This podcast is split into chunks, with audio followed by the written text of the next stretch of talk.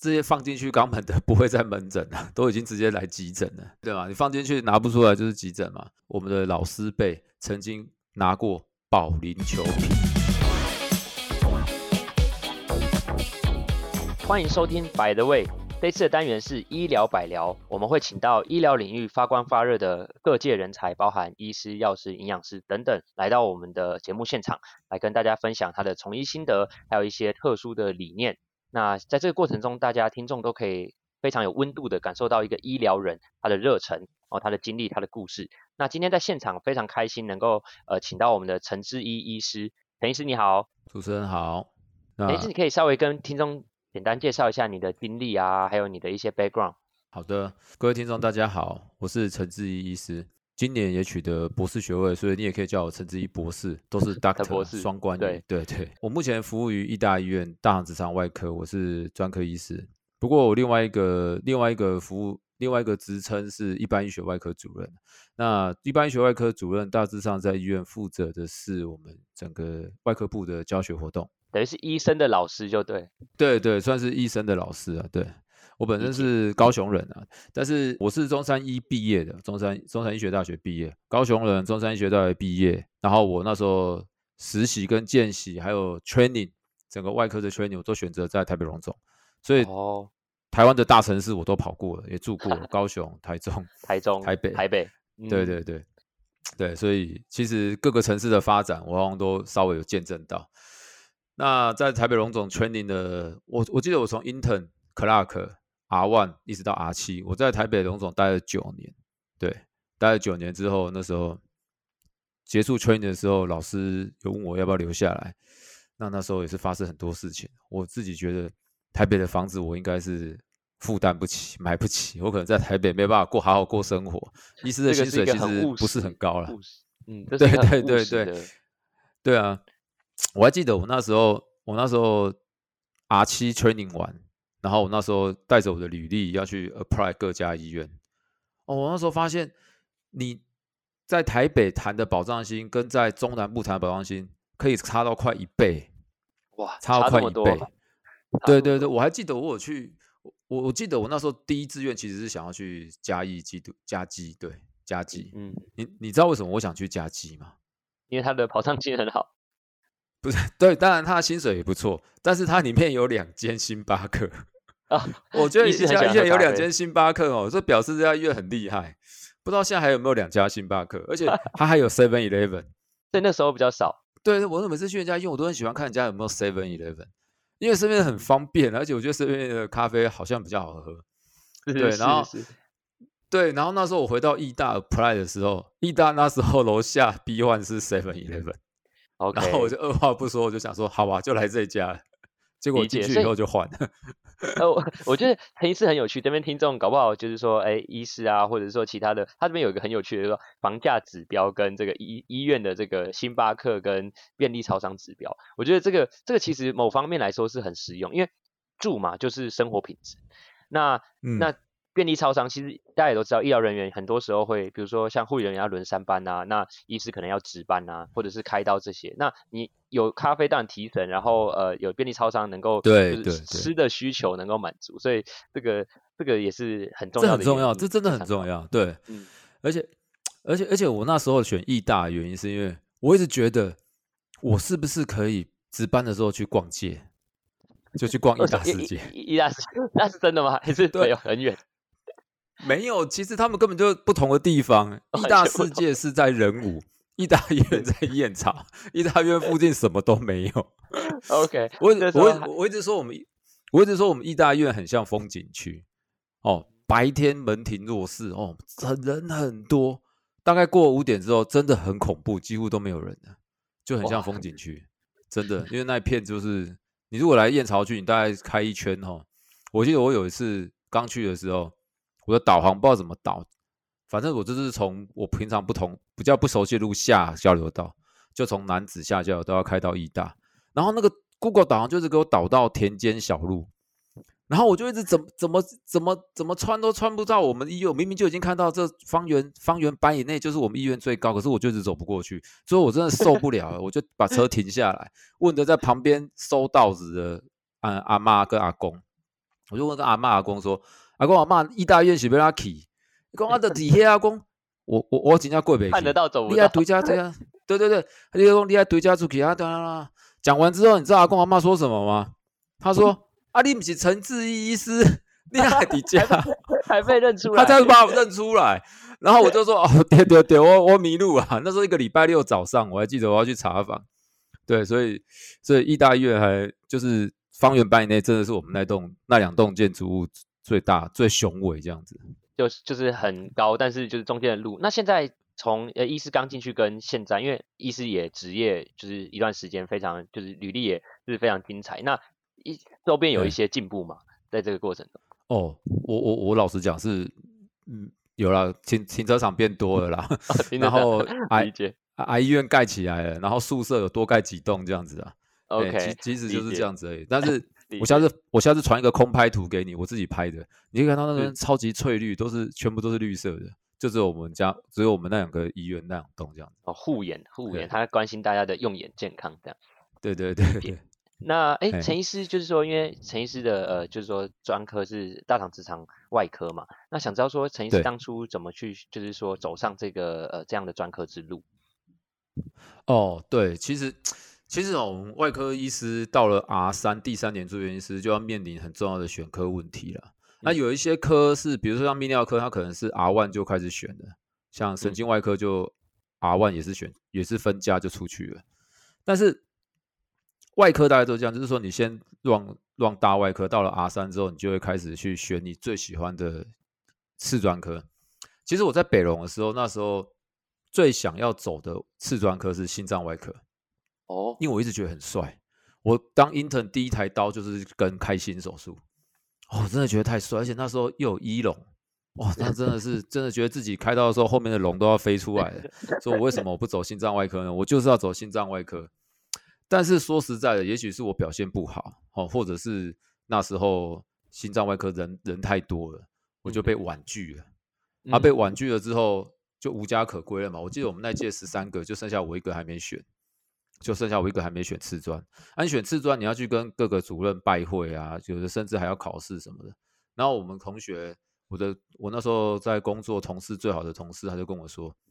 啊，不然就来陪我一起陪我一起走 CRS 嘛，就是走大肠直肠外科嘛，他们切切大肠啊，切卤味也不错啊。然后我就想说，好啦好啦，阿伯阿伯就 the key 款买好啊，就选了。哎，其实我后来选的时候，我发现真的不错。哎，我我我觉得啦，我如果没有选 CRS，我选 CVS，就是心脏血管外科，也许我现在的生活完全不一样。因为 CVS 那个 on call 的压力会更大，脾气可能会更暴躁什么的。也许啦，觉得冥冥之中都有注定。我现在觉得 CRS 还蛮不错啊，生活 quality 跟所有的 CP 值都很好。对，理解理解，就是医师的这个选择的这个心路历程。那想知道说，哎，医师其实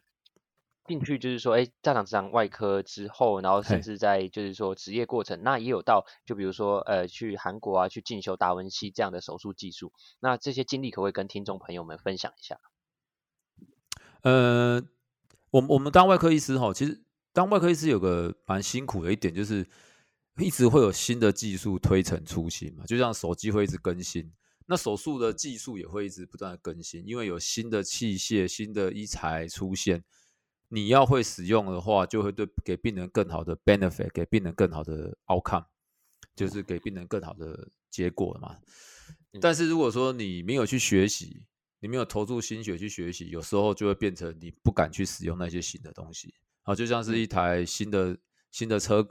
给你开，你可能会不敢开。那我们都是一样，我们都得去学。那我们义大那时候刚好大概在七八年前吧，刚好引进达文西，我就是负责我们科去代表受训的。那我们那时候，其实那时候韩国的达文西已经非常的蓬勃发展了。他们在台在韩国开腹腔镜跟开达文西价格其实差不多的，所以大部分的韩国人都是选达文西，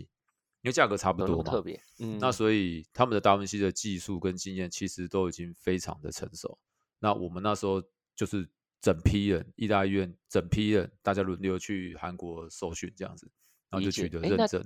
对，刚刚这件事情有点有趣，就是说，呃，医师有提到，就韩国它的腹腔镜跟达文西的价格差不多，那是因为呃我们台湾腹腔镜太便宜，还是他们的达文西太便宜？对，你你真的问到非常重要一点。我那时候有问过，我们那时候去韩国的时候，都有私下跟他们医生讲，为什么你们达文西开这么多？而且你去国际研讨会，你会发现韩国人超爱开达文西，嗯，日本人超爱开腹腔镜。现在可能日本的达文西也变多了，那为什么会这样？就是完全取决于他们韩国的社会福利制度嘛。他们的达文西跟定价跟腹腔镜其实真的不相上下。我记得好像是达文西好像合台币三十几万，跟我们国家一样，腹腔镜就要二十几万了。OK，所以你相较之下，你二十几万跟三十几万差不了多少，所以基本上韩国人会喜欢选择直接开达文西。像我们医院，你如果来开腹腔镜，真的再省一点，再省一点，十万以内都开得下来了。就是说东省西省啊，切切给十万以内也是开得下来，只是用的那些电烧刀，用的那些超音波刀，可能不是最新那一代的这样子，但是。你看这样子落差就很大，你你在台湾开腹腔镜可能十万，开达文西要三十万，所以大家自然而然会对这个价格望之却步。OK，所以其实是台湾的腹腔镜比较便宜嘛，应该这样讲，就是说真的非常便宜，是健保的关系吗？呃，健保健保当然是一个很大的原原因啊，因为像以前我们那些自动缝合钉啊，就是，呃，就是要切肠子用的那些自动缝合钉。那时候全部那时候全部都是病人自付，OK，现在全部都是健保出，哦、oh. 喔，全部都健保出，大概就可以让帮病人省下五万六万左右，哦，嘿，然后还有很多林林总总都一直纳入健保，一直纳入健保，嗯、所以腹腔镜的整个整个整个病人该自己出的钱就压得很低啊，哦、oh, 啊，那达文西就是在，对对，达文西就是完全是跳脱健保，他是全自费，他连手术费健保都不帮你出。哦，所以手术费都要自己出，所以才价格拉的这么高。对，理解理解。那这样，嗯、呃，比如说医师在这个大肠直肠外科的门诊啊，或者说手术啊，就是就是我们常听到，就像我们之前呃那个病病掉的系列，有住院医师听到，就是说常会有人把一些奇怪的东西就是放到肛门里面。那不知道医师的门诊有没有遇过类似的这种故事？有非常多。其实哈，你你。他他这些放进去肛门的 不会在门诊啊，都已经直接来急诊了。哦，直接对对对嘛，你放进去拿不出来就是急诊嘛。就当我我们当住院医师的时候，台北荣总就有一个传说啊，但所有的开院以来放过最夸张的是什么？你猜猜看是什么？你猜猜看，你觉得肛门里面可以放什么？我觉得比较夸，如果会让我很惊讶，可能就是三 C，比如说手机或者是滑鼠之类的。对对，那个那个那个很常见。我们听过最夸张的是，我们的老师辈曾经拿过保龄球瓶，保龄球瓶，保龄球瓶，而且还不是尖的那一端进去哦，还是反的那一端进去哦。对，然后这个是我们在台北龙总大肠直肠外科的传说，老师是拿产钳去把它夹出来的，产钳，就是跟妇产科借这样。对对对对对啊，我们自己。像像我们自己每年大概会有两三例这种肛门异物啦，就是你也不，而且你也对你也不知道他们是怎么玩一玩就滑进去，然后就拿不出来，拿不出来大概都很凄惨啊，都要直接 直接来那个直接来医院。那我们我们上一个是我们上一个是塞椰子啊，塞塞椰子，对对对，就是你可以看塞进去以后，你可以那个病人去切断层扫描，那个椰子的形状非常的清晰可见。那大家看到那个片子都快笑死了，对，不过也不能也不能笑了，这是其实是一个很悲惨的故事。最后那一位病人还就是挖不出来，一直弄弄不出来，只好把肚子打开个洞，然后进去里面把它挤出来。哇，那真的很严重，就是、所以也是要跟对对对听众听众朋友们宣导，就是 肛门是能够容纳很多东西没错，但是不要这样子玩它。对对对，其实我一直觉得肛门无限可能，对，真的什么东西都塞得进去，所以大家不要轻易尝试。对对对，理解理解，对啊，所以就是说，其实每个专科就是说，专科当然大肠直肠外科常常是，诶，比如说像 A 是大肠直肠外科，平常在看的病人是什么样的类型啊，什么样的疾病这样。我们我们在医院看的，我们在医院看大肠直肠外科，基本上一半以上都是大肠癌，大肠直肠癌。哦那大家也要知道，说这件事情很严重，因为台湾这应该是十几年了哦，七，我记记得是起码七年了、啊。台湾这七年以来，大肠直肠癌的发生率是所有癌症之冠。好，我们一年大概会有一万七千个人新诊断。那一万七千个听起来不是很多嘛？还好嘛？但其实你算一算，三十几分钟就一个，也就是说，我们今天聊完天，可能大台湾又多了三个大肠直肠癌的病人，真的很夸张。其实这个对这个这个其实非常恐怖的恐怖的这个案例数。那我们在医院看的，其实就是在看这些大肠直肠癌的疾病。那这些大肠直肠癌的疾病的患者呢，也就是其实不不论是从门诊还是从急诊。都会有各式各样不同等级的状况跑来，所以我还是觉得说，因为哈，这这个这这个其实就是这样，就是说你你你如果是在一般的诊所，你看到的大肠直肠科的病人，大部分都是看痔疮，哎，就是血便看痔疮、看发炎、看肛门瘘管，但是你在医院就会看到很多这样子奇奇怪怪，比如说大肠直肠癌或者是一些发炎性的肠道疾病。那这些话就会让我们整个职业或是我们的 training 受会受到一个非常非常非常好的挑战，就必须要把这些病人都 control 得很好。理解理解。那比如说平常民众，比如说因为听起来好像那大肠直肠癌就已经很严重了。那比如说有没有一些，比如说胃教上，比如说，诶，比如说癌症筛检啊，或者说前期会有什么样的状况，或者平常再到平常泛健康的，嗯、就是说在生活情况下怎么样能够去比较去防范，说能够就是防范去获得像大肠直肠癌这样的疾病。其其其实哈，Ryan，我们要知道一件事，就是大肠直肠癌的这个，我相信你念书。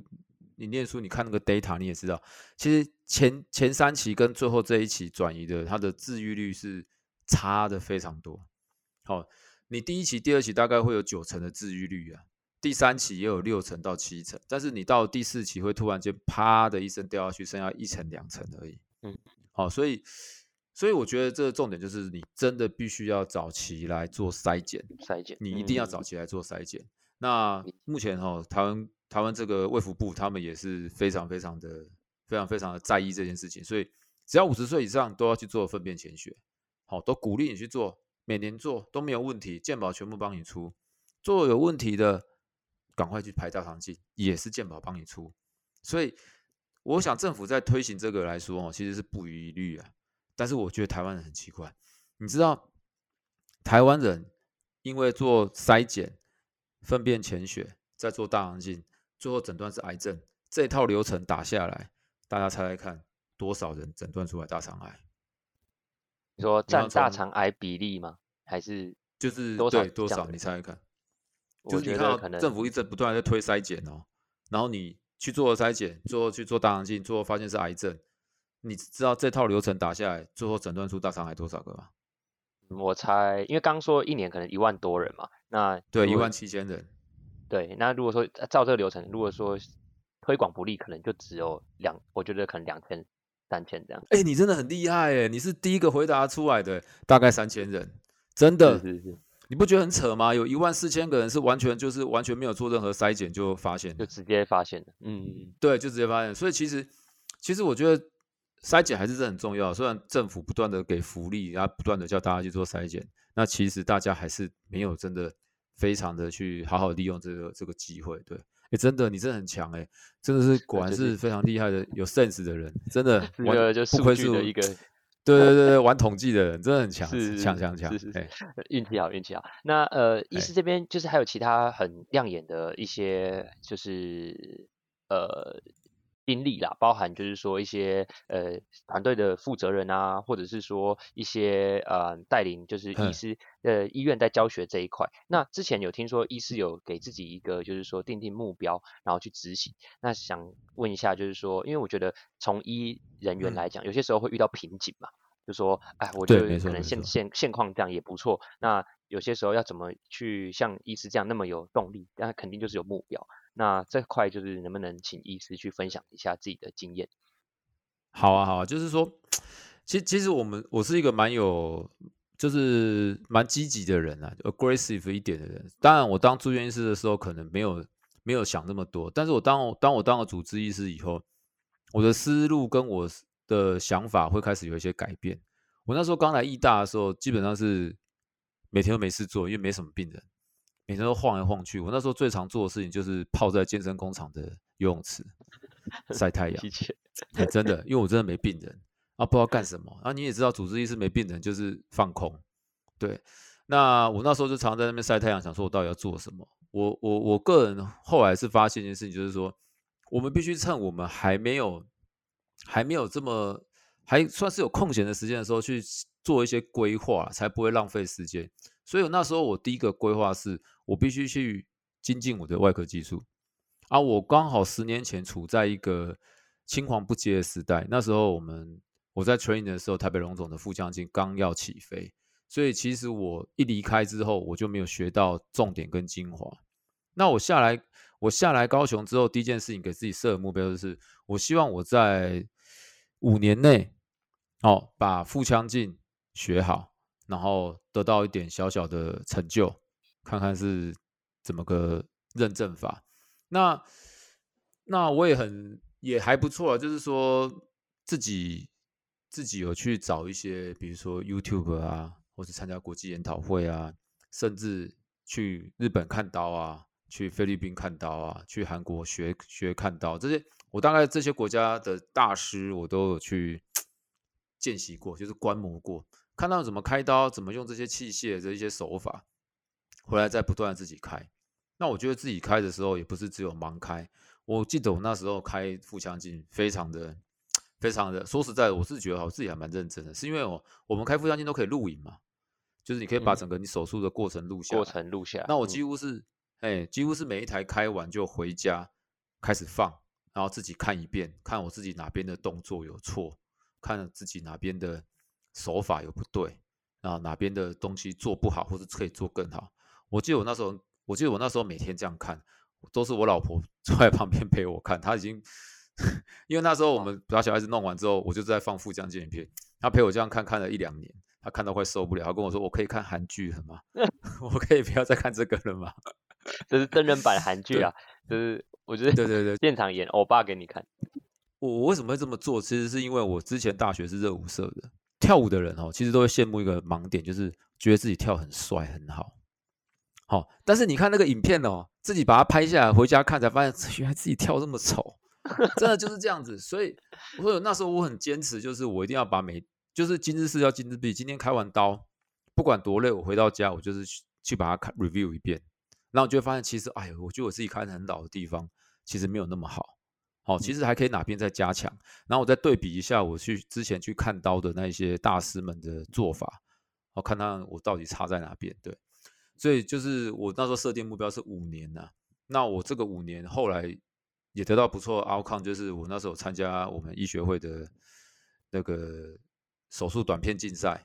我是那我是报名那一届有得到第一名，对，哇，因为那就是代表是真的还不错了。对，开刀的技术，因为那个一翻两瞪眼，开刀技术就是影片这样看得出来，就是对对，真的，对啊对啊，对对对对对，你你你都会觉得你我我想你应该也听过很多老师自己说自己哦，我好亏我好亏，可是这种都停留在以前。以前传统的时代嘛，现在我们年轻，我不是年轻人，我们也老了。我们现在这一辈要要比手术哦，其实大家就是来放影片啊，你开怎么样就放影片，对啊，对啊，对对，对，你不要说你开的多好嘛，你就放影片出来给大家看嘛，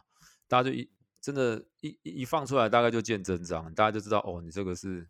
这个真的手法还不错。对，因为外科真的就是呃一翻两瞪眼，因为呃比如说像呃有些医师可能，我觉得民众感受到到的可能比较像是说。门诊的问诊的细心度啊，医师对你的态度。但是如果说以外科来讲，真的是站在手术房里面看到那个他的手法哦，他怎么去呃处理那些重要的一些呃构造，或者是怎么去达到他的那个呃他想要做的事情，这件事情就是真的很直观。那陈医陈医师也可以在这样的同才同才之间哦，然后可以拿到第一名，但是非常的不简单。那哎，想知道就是说、嗯、医师。除了就是之前讲的，就是说，哎，这这个得到同才认同之外，是不是还带领医院的一些团队，然后有取得一些认证？这样，我大概六年前开始接下我们义大医院大直肠癌症团队的召集人。那时候我接的时候，我就有看我们那个报表，我们的我们的说实在，我们那时候成绩不太好了，就是说病人开完刀或者是做完治疗的存活率。是远低于其他医院，还有全国平均。那那时候我就会思考说，那我们到底该怎么去改善？对，那其实说穿的很简单，就是从这个手术的质量开始提升嘛，质与量都要开始提升。接下来就是我们病人的治疗一定要遵循我们的 guideline，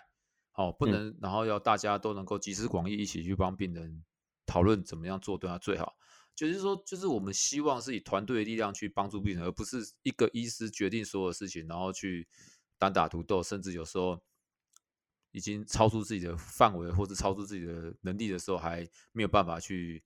control 这些事情的话，就会让病人的 outcome 变差。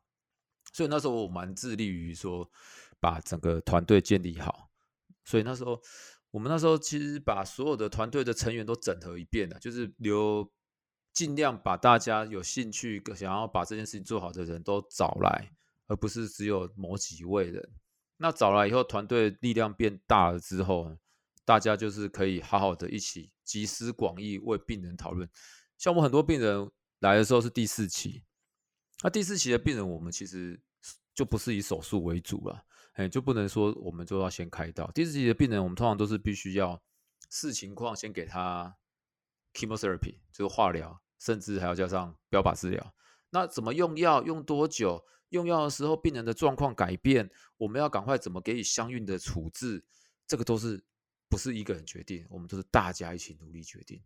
好，那大家就是每个礼拜，我们都会把病人的状况拿出来，一起看 CT、看影像，然后看一下他用药，大家讨论一下要怎么做。那其实我后来觉得这样做，大家有感觉之后，一起有革命情感、有共识以后，哎，参与度越来越高之后，我们就觉得时机成熟了，因为刚好。去年国健署有发布一个最新的成绩单，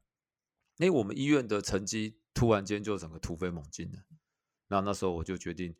不如我们就来申请一个国家品质标章认证，也就是 SNQ。我们把我们的资料呈上去，也把我们的研究结果发表上去，嗯，获得还不错的回响，也顺顺利取得这个奖章。这也是我当召集人最开心的事情，因为毕竟我们团队得到一个很不错的认可跟肯定，这样子。嗯，理解。那因为这个不但是团队每个人都要，就是有刚刚医师讲的这个各司其职，然后集思广益，然后我觉得召集人的这个领导也是非常重要。所以我觉得这样听起来的话，就是陈医师真的是在就是团队的过程中，也是就是教学相长嘛，就是自自己也在这个过程中没错没错，提升。然后整个，而且重点是又把这些福祉是带到病人身上嘛，因为最后就是在这些品质提升之后，病人也可以享受到更好的照护，这样。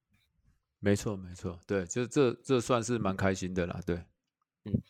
那医师就是说，刚刚讲到，就是除了带团团队啊，那医师也有一个很特殊的就是，呃，比如说在教学这一块的一些呃，比如说经验啊，或者是说特别有琢磨，那有没有可以跟听众朋友分享一下你这一块的经历？呃，教学哈，其实。其实我在 training 的过程之中，也是受到很多学长姐的指导嘛。我我们大概医学中心的教学风气都不算太差啦，就是说你做什么事情，学长姐都会很热心的告诉你应该怎么做啊，怎么样做才会好啊。你做错什么事情，他们会陪着你一起检讨。那我觉得这个风气在我们以前 training 的 center，台北荣总，哎，非常的非常的盛行。基本上我们那时候都是老七带老八，我都是我教你，你教我。哎，大家互相教，然后再往下教，然后不大概就是这样一届传承一切。所以教学风气跟经验的传承，我觉得在医学中心台北荣总做得非常的成功。那那时候我来医大之后，当然我也是想把这个风气带下去，所以我才会开始去接下教学任务。那刚好那时候，我们国家好像正在就是会帮忙一些邦交国去做一些。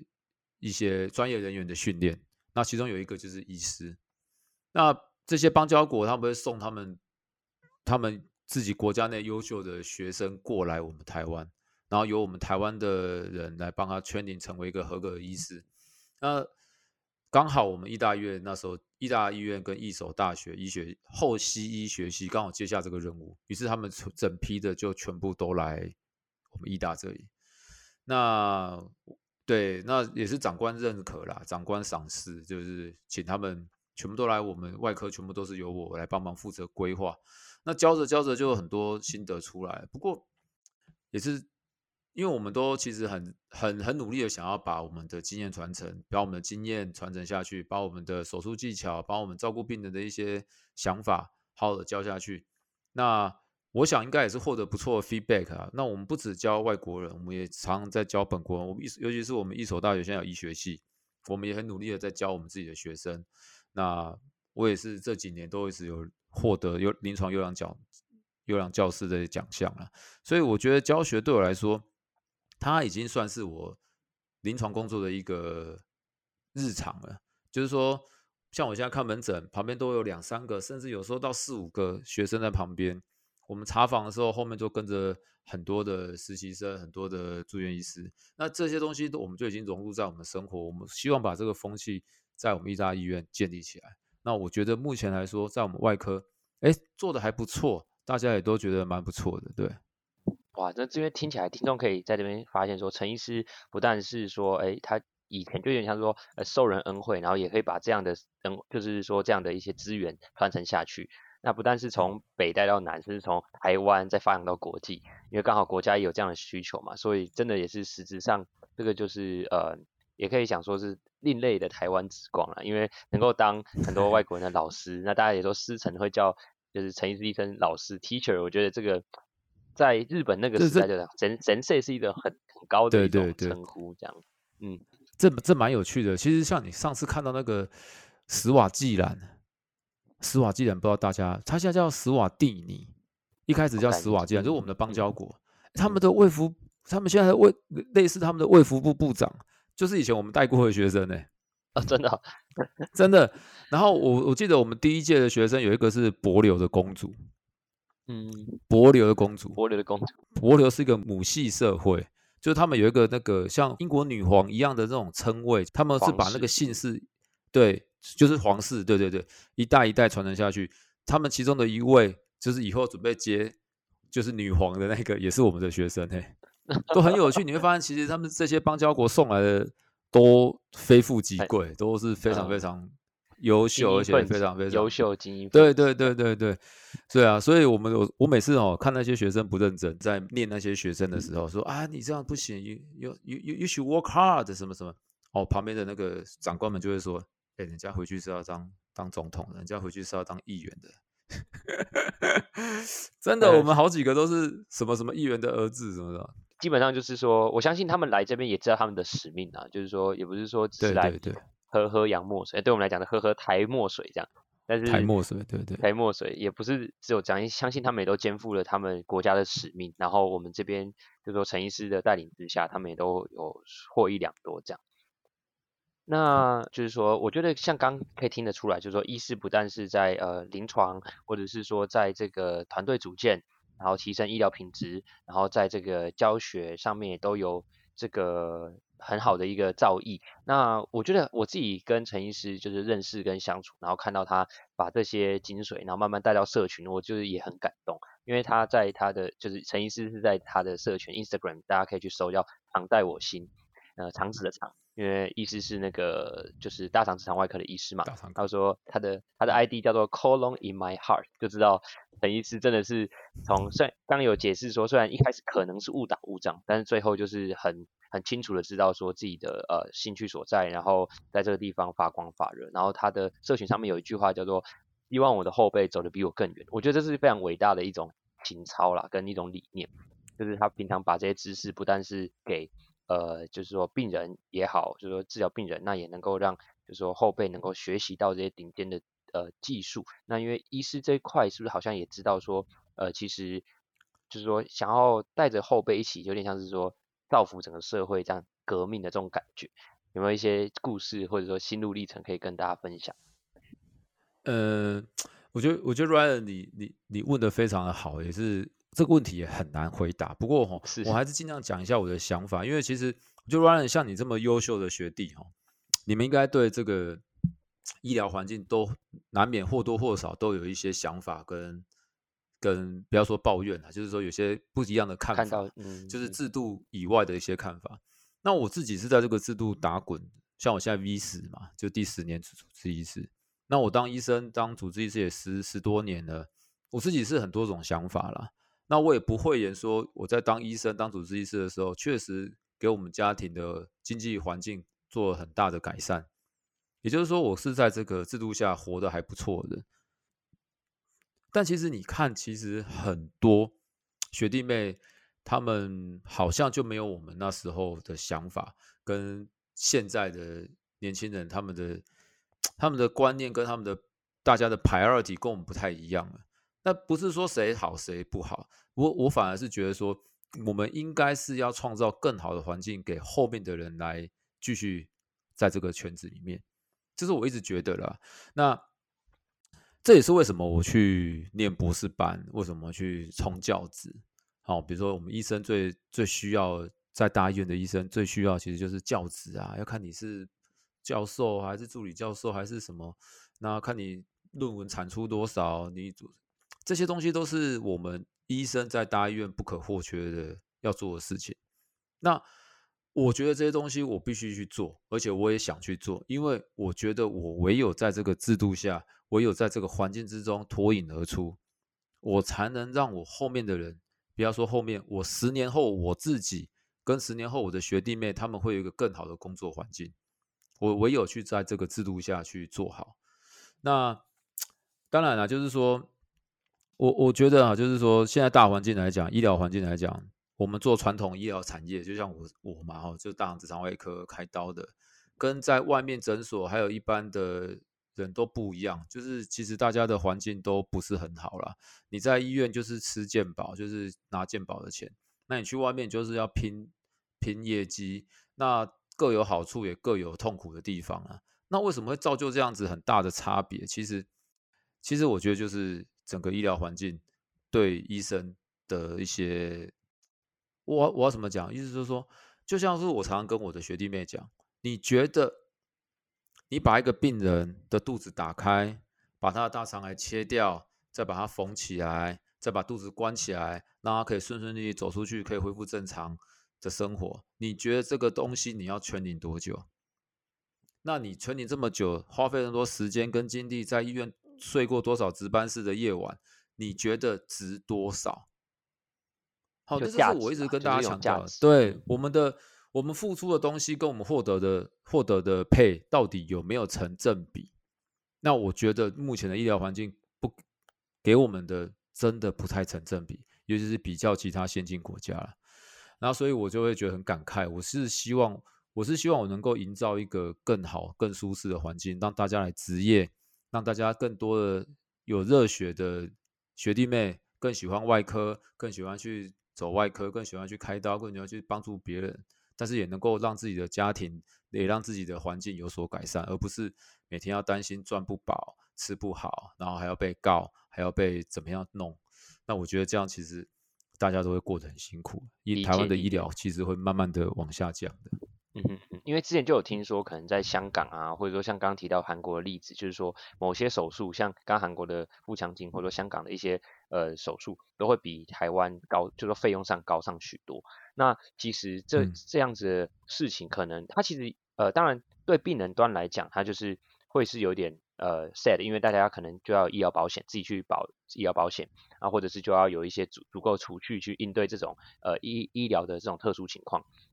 但相对来讲，它有可能会促进某方面的医疗的进步，因为它在这些技术领域上面有更多的资金投入嘛。那这个市场就是因为说实在还是一个我们毕竟不是社会主义的国家，而是一个就是呃是依靠就是资源啊倾注然后去发展的一个呃一个体制这样。那所以也就看得出来，就是说、嗯、呃陈志医师他在呃就是说您是在那个学习一些更顶尖的技术，像达文西啊，然后像一些。呃，这些新的一些临床的技能，然后都带回来国内，那就是就是说，虽然说现在的健保有些时候会呃让这样的发展可能减变慢了，但是只要有人去冲，然后有人待在体制内，在这个体制内，有点像是说在这个体制内走到一个有影响力的位置，那就可以就是说，嗯，能够有这个信念坚持，那就可以带着就是我们后辈啊、学弟妹，然后或者是同